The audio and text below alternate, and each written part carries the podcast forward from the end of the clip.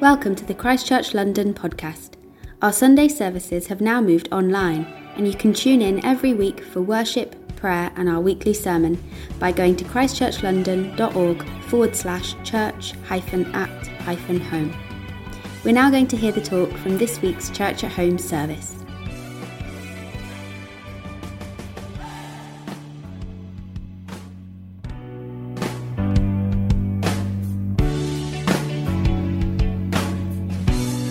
Everyone, hope you're doing really well. Uh, we're now actually on week five of a series of talks we started the year with, looking at the breadth of the work of the Holy Spirit through the pages of the Bible. And just a reminder, really, one of the reasons, perhaps the main reason we are doing this series, is we are keenly aware more than ever of the desperate need of the life of God in our lives and in our church. And to that end, the topic I was asked to speak on today is enticingly titled Refreshment for Weary Souls. And amongst other things, I want to look at worship and how we relate to God personally through the Holy Spirit. Uh, one of the books I read recently was from a New York church leader called Rich Villodas called The Deeply Formed Life. And he used an illustration in it that I quite liked. He likens the human condition to the moment that Titanic strikes the iceberg. He says, for a while, there was a tragic obliviousness on the upper decks to the seriousness of what had happened down below. In fact, if you read and listen back to some of the interviews from survivors, they say, we didn't realize there was a serious problem. We thought we'd thrown a, a propeller or something. On the upper decks, everything looked totally fine. But of course, down below, there was a very serious problem. He says, so often we can end up living our lives like that. You know, on the upper decks, externally, things look fine. Life seems to carry on as normal, but are we really aware of the leakage underneath? Do we really know deep down where we're taking on water? Well, I want to examine today how does the Holy Spirit address this? And I want to do things slightly differently in that rather than looking at one chapter or one passage in the Bible, I actually want to look at 15 chapters in the Bible. I did ask for special dispensation from the team to make this talk 15 times longer than normal. Uh, sadly, they weren't keen. So if this talk feels like it's skimming at any point, you can blame them rather than me. But I want to look at Psalm 120 through to Psalm 134. And the reason we're looking at these as a group is this is a collection of Psalms known as the Psalms of Ascent. And uh, while they were written by different people and at different times, they were grouped together to be sung or prayed as a unit. Now, there's a bit of mystery as to precisely when and where these Psalms would have been prayed, but there are two particular theories that seem to be more popular than others. The first is that these Psalms were prayed as part of a pilgrimage to Jerusalem. In fact, the word ascent is exactly the same word used in the Old Testament to describe the journey of the Ark of the Covenant, which symbolized the presence of God to Jerusalem. You can read about that in 1 Chronicles chapters 13 through to 15. Now, this is significant because as we've heard before, Jerusalem in the Bible is symbolic of way more than simply a city. It's a picture of life as it should be, of a value system of justice and righteousness and peace. In the Psalms, Jerusalem is described as the joy of the whole earth. In other words, all of us, metaphorically speaking, we need to be living in Jerusalem. The second place these Psalms were sung is the culmination of a festival called the Feast of Tabernacles. A professor and theologian called Arnold Fruchtenbaum writes about this. Uh, this was an amazing seven day ceremony of joy uh, where, amongst other things, the Jews would celebrate deliverance from Egypt, salvation from slavery. And at the culmination of this seven day festival, the priests would march down from the temple and fill this big pitcher with water. And then they'd march this water back up to the temple, singing the Psalms of Ascent as they went. And when they got to the inner courts of the temple, they would pour the water out as a symbol of the outpouring of the Holy Spirit on the whole people in the last days. Fruchtenbaum says this, the Jewish rabbis used to say, he who has not seen the rejoicing at the pouring out of the water has not seen rejoicing in all of their life. This is where these Psalms are taking us on a journey to Jerusalem, on a journey to the temple, on a journey to life and health and peace and joy and a pouring out of God's Holy Spirit upon us. Don't know about you, I feel I could do with taking that kind of journey. Was it me or did January feel like about 5,000 days long? Like, I need life as it should be. I need the Jerusalem life. I need God's Spirit to fill me again. So, how do we get there? Well, of course, 15 Psalms, 15 chapters of the Bible, uh, there's a whole load of themes that we could pull out, but I want to just pull out for me three of the most obvious ones that take us on this journey to Jerusalem. And the first is this first step on this journey, we just need to admit we're not living in Jerusalem right now. The journey to being filled with God's Spirit, it starts with acknowledging our need within. Psalm 120, first psalm of ascent, first line is this I call to the Lord in my distress. This is where this journey begins, in distress. A couple of verses later, uh, the prayer says this Woe to me that I dwell in Meshech, that I live among the tents of Kedar. Uh, these two places, Meshech and Kedar, are far from Jerusalem, and the prayer is bemoaning that fact. They are not where they should be. They are far from home. More than that, they're living in tents. The world is not as it should be, and the psalmist feels alienated and frightened and alone and living at odds with those around them. Psalm 121 continues this theme. I lift my eyes up to the mountains. Where's my help come from? This is significant for a couple of reasons. Firstly, the mountains were places of danger and fear and uncertainty. People like robbers lived in the mountains. But later on in the Psalms of Ascent, Psalm 125, we find that Jerusalem is surrounded by mountains. In other words, these pilgrims have to pass through this place of uncertainty and danger to get to life as it should be. How are they going to do that? Where's their help going to come from? The first question these Psalms of Ascent ask us is Have we brought our inner neediness and brokenness, our fear, have we brought all of that to God? Little illustration here. Uh, in Mary Beard's History of the Roman Empire, SPQR, uh, she gives a cute illustration that as victorious Roman generals would parade through the city streets with people shouting praise and adulation at their victories, it said it was a slave's job to stand in the chariot behind them and whisper over and over in their ear, Remember, you are just human. Remember, you're weak. Remember, you are fragile. You could actually see this depicted in art sometimes. I've put one uh, on the screen for you. Remember, you are just human. In some ways, these Psalms of Ascent can have that effect on us. As I pray them, I'm reminded, oh goodness, I am so far from the Jerusalem life. And I need to bring this distress and this neediness to God. To go back to that Titanic illustration, I cannot find rescue and healing and salvation if I don't know I'm deeply wounded in the first place. Have I brought all of that brokenness and pain to God? I am not living in Jerusalem right now. Second theme in these Psalms of Ascent is this I therefore need to journey to Jerusalem. I need to start travelling there. You see, what's interesting about this selection of Psalms to me is they are to be prayed on a journey. They're to be prayed on a pilgrimage, a journey from being far from Jerusalem to being right at the centre of the place where God dwells. A journey from being far from God to being intimately connected to Him. I uh, watched a movie a couple of weeks ago uh, called The Way with Martin Sheen. It's actually a story of a man taking a pilgrimage along the Camino de Santiago as he processes the death of his son. It's, it's a good movie. What I love most was the beautiful scenery uh, along the pilgrimage of Compostela. But here's the interesting thing about a pilgrimage. You see, a pilgrimage is not just about the destination. If it was just about the place you're going to, well, take the quickest route, go by plane or by car. No, that the power of a pilgrimage is you actually get changed along the journey.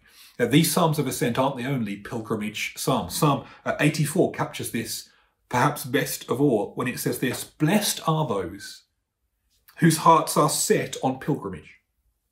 As they pass through the valley of Baca, they make it a place of springs. The autumn rains also cover it with pools. They go from strength to strength till each appears before God in Zion. The psalmist, just like with the Psalms of Ascent, is intent on got to get to Jerusalem, but they are not there yet. They are on a journey. But as they lead themselves there, it's like the desert places become places of refreshment and they get stronger and stronger. They go from strength to strength till they appear before God in Jerusalem, in Zion. This is what the Psalms of Ascent do for us. They prepare us and then lead us to a place of encounter with God and a fresh infilling of His Holy Spirit. How do they take us there? Well, in many different ways, but in particular, the psalmist reminds themselves about many things. They start by reminding themselves about the goodness of God. Psalm 121 Where's my help come from? Oh, yeah, my help comes from the Lord, the maker of heaven and earth. I've got to pass through the mountains. Oh, but he won't let my foot slip.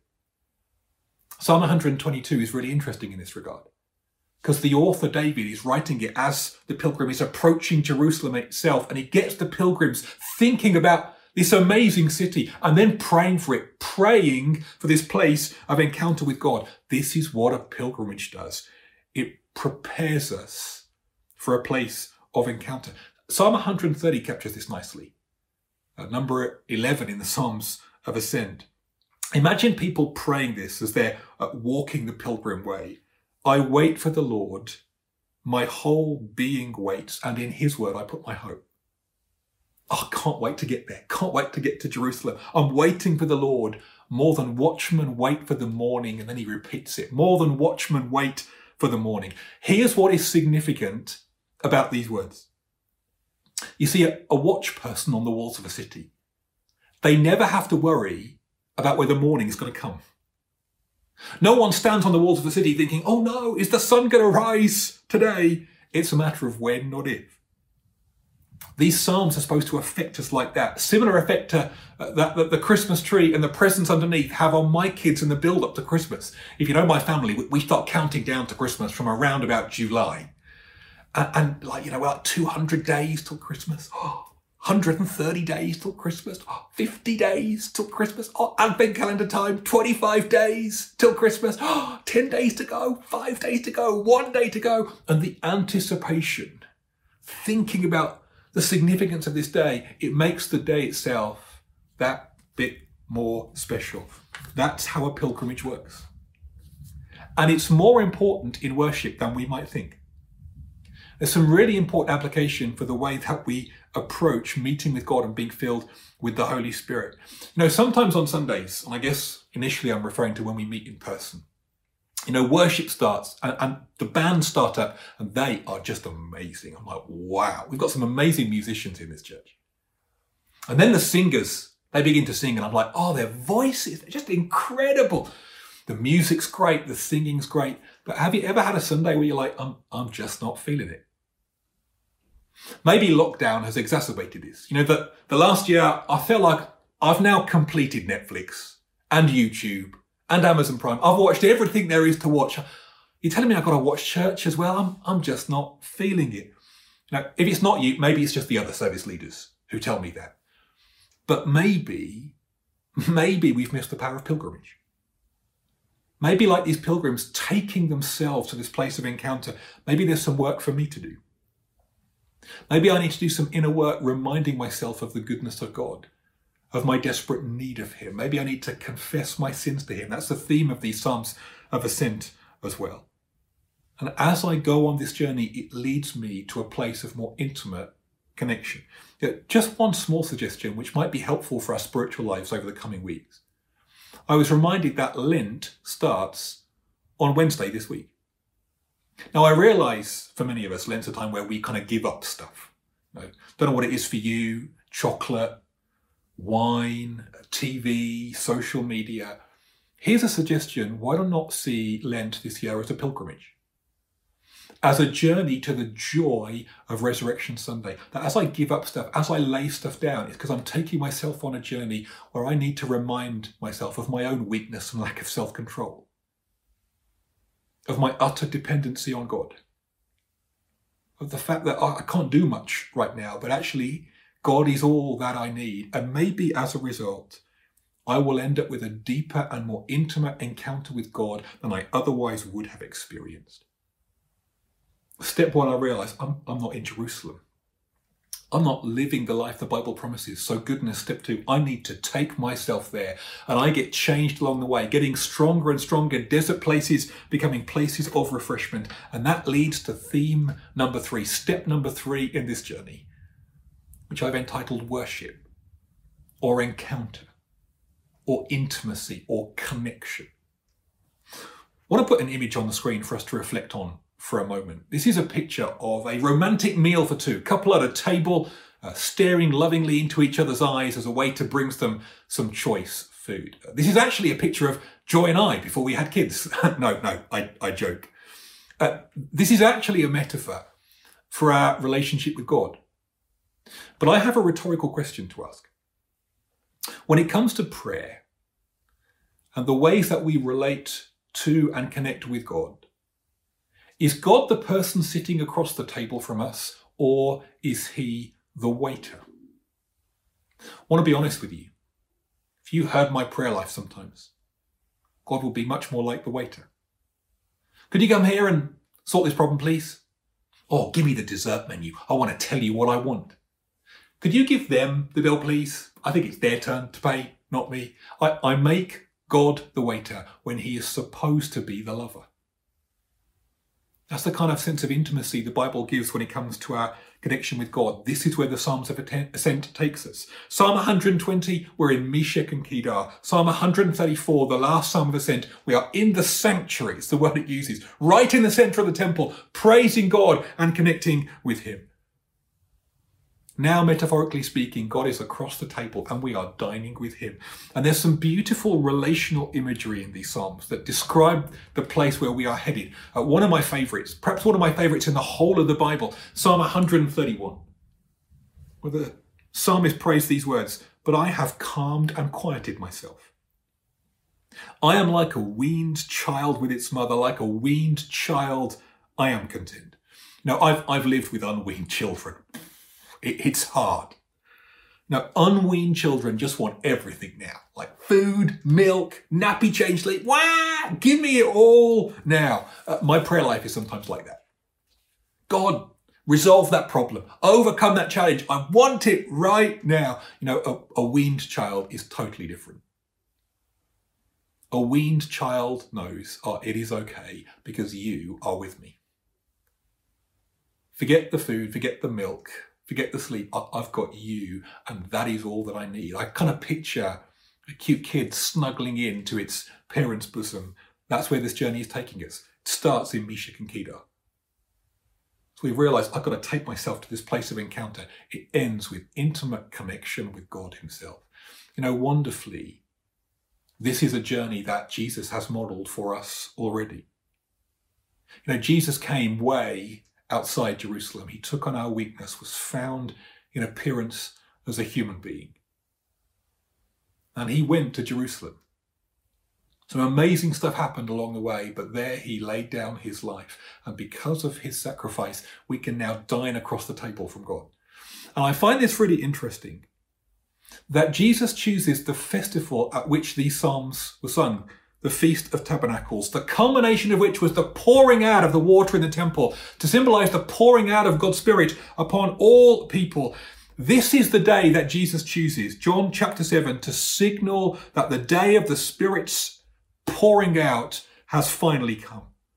We read this in John 7. On the last and greatest day of the feast, who knows? Maybe those urns of water were being poured out as he spoke. Maybe where people were singing Psalm 134, we now get to connect with God. This is our great hope. On this day, Jesus stands and says in a loud voice, let anyone who is thirsty come to me and drink.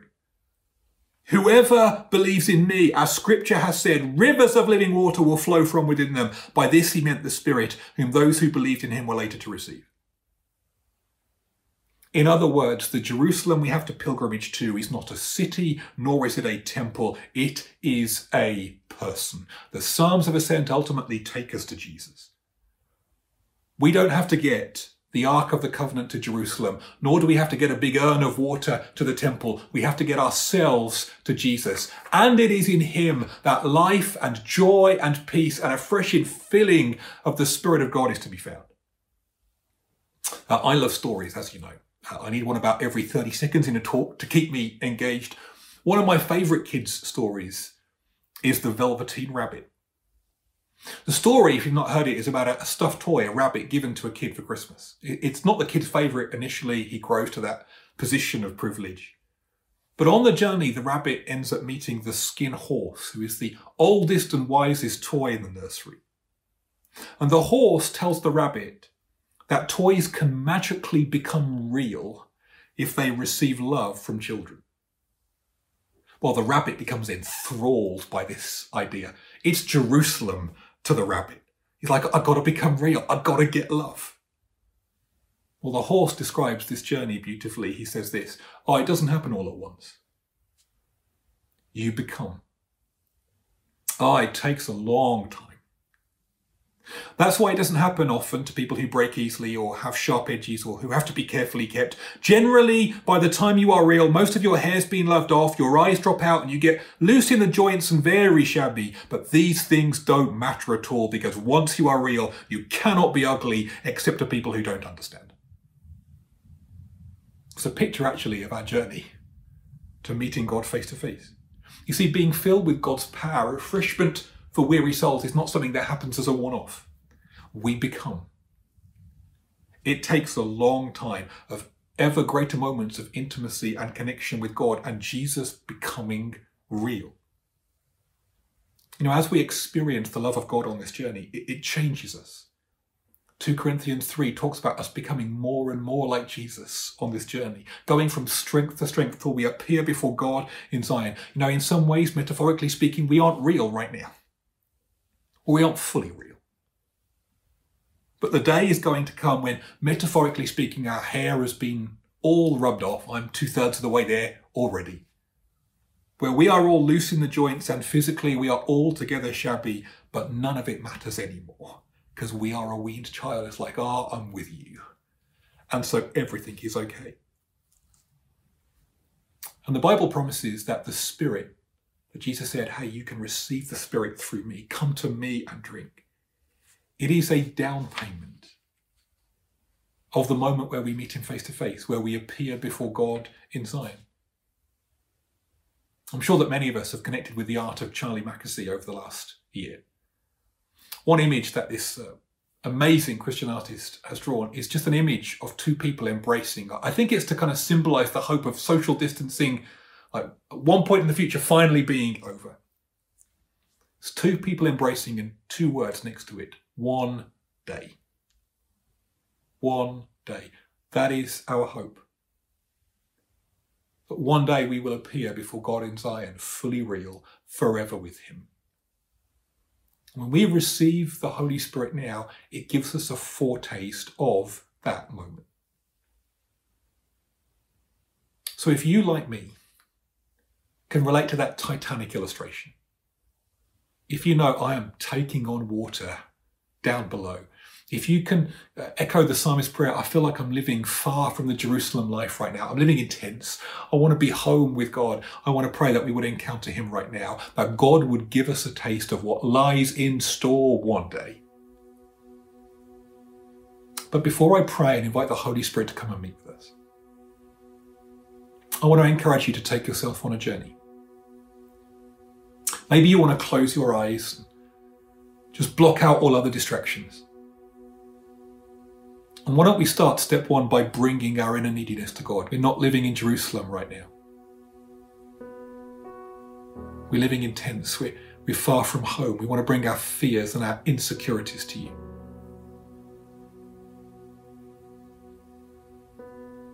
Just bring your insecurities to Him. Tell Him your need. To use the words of Jesus, tell Him where you're thirsty. Let's Just take a moment to do that.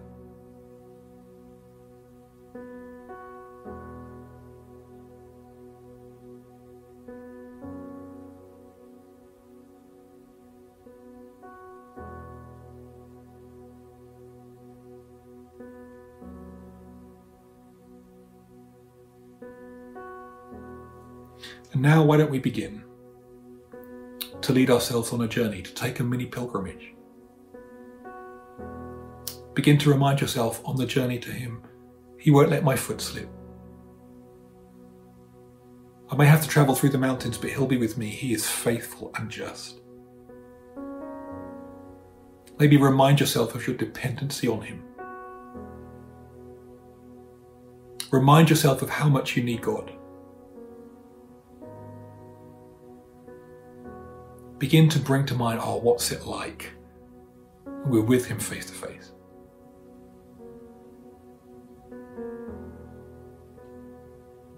Just as these Psalms of Ascent help us bring these things to mind now, let's take a moment to do that.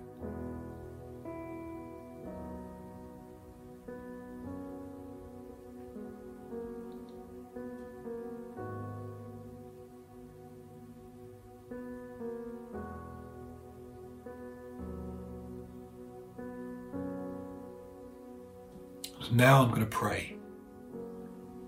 Invite God to meet with us. And I just want to encourage you don't let this be a one off moment. If you'd like some support, if you'd like us to pray with you, do get in touch with us through the Get Connected form on the website. If you want to begin the most amazing adventure of relationship with Jesus, get in touch with us. We can help you, we can give you some resources. But let us pray now. Holy Spirit, come. Holy Spirit, come. If anyone is thirsty, Jesus, we come to you now that we might drink. Fill my brothers and sisters now, I pray, in Jesus' name. May fear be gone now and may it be replaced with peace and joy.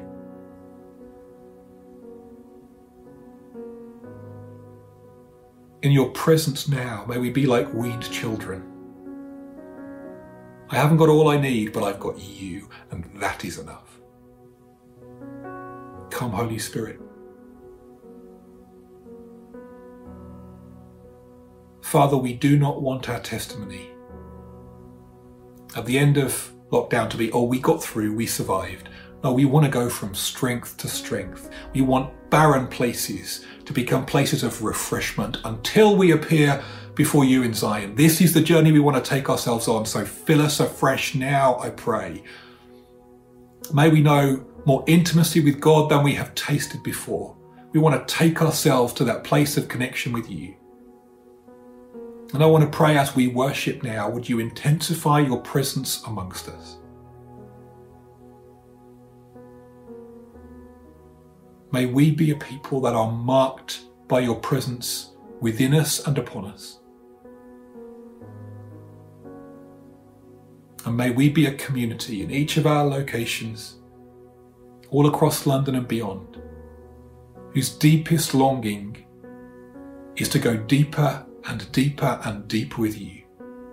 To go from strength to strength till we appear before God in Zion. Come, Holy Spirit, and take us deeper, take us further. We pray this now in the name of Jesus. Amen.